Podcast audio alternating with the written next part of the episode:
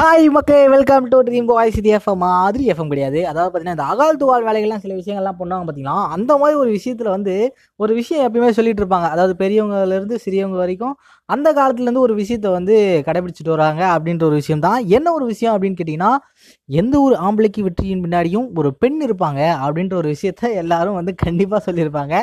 அதுக்கு ஒரு எக்ஸாம்பிளாக வந்து ஒரு விஷயம் நடந்துச்சு. அது ஏன்? அது எதனால்?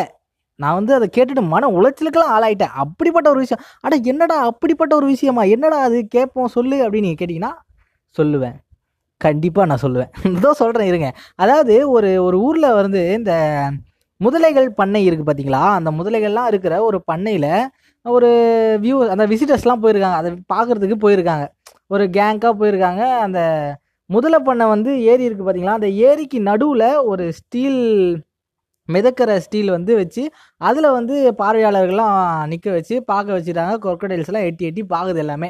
அந்த ஏரி ஃபுல்லாக ஒரே முதலைகளாக இருக்குது அப்போ எட்டி பார்க்குது அந்த அதாவது அந்த முதலை பண்ணையோட ஓனர் வந்து அப்போ வந்து ஒரு சேலஞ்ச் வர்றாரு.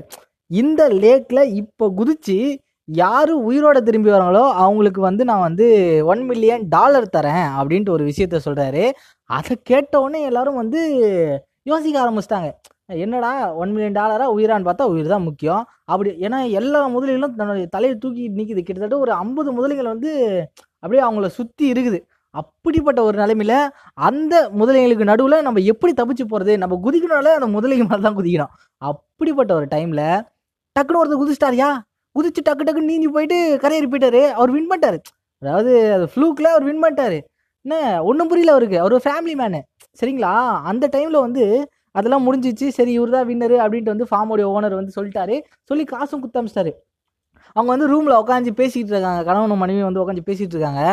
நான் வந்து வேணும்னே குதிக்கல. என்னை யாரோ தள்ளி விட்டுட்டாங்க அப்படின்னு சொல்கிறாரு அதுக்கு அவங்க பொண்டாட்டி சிரிக்கிறாங்க. யாரும் தள்ளி விடல. நான் தான் தள்ளி விட்டேன். இதில் வந்து என்ன தெரிய வருது உங்களுக்கு? இந்த மாரல் ஆஃப் த ஸ்டோரி என்னன்னு பார்த்தீங்கன்னா அவங்க வந்து அமைதியாக நின்றுதாரு அவர் வந்து பின்னாடி இருந்து லைட்டாக புஷ் பண்ணுது யாருன்னு பார்த்தீங்கன்னா ஒரு பெண். அதாவது அவங்களுடைய மனைவி. இதனால தான் நம்ம முதியவர்கள் பெரியவர்கள் சிறியவர்கள் எல்லாரும் சொல்கிற விஷயம் என்னன்னா எந்த ஒரு நல்ல விஷயம் ஒரு பையன் பண்ணாலும் சரி அதுக்கு ஒரு தொடக்க புள்ளியாக இருக்கிறவங்க ஒரு பொண்ணாக தான் இருக்கும் அப்படின்ட்டு தான் இந்த விஷயத்தில் அந்த ப- பையனுக்கு உயிரை போயிருந்தா என்ன ஆயிருக்கும் அப்படின்ற ஒரு விஷயத்தை நீங்கள் யோசிச்சிருக்க மாட்டீங்க. அதுதான்.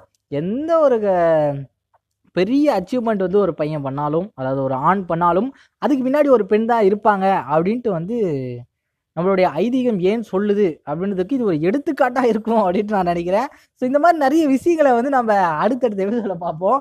அடுத்த சரிகா யுவராஜ். நீங்கள் கேட்டுக்கொண்டிருப்பதே ட்ரீம் வாய்ஸ் எஃப்எம் மாதிரி எஃப்எம் கிடையாது.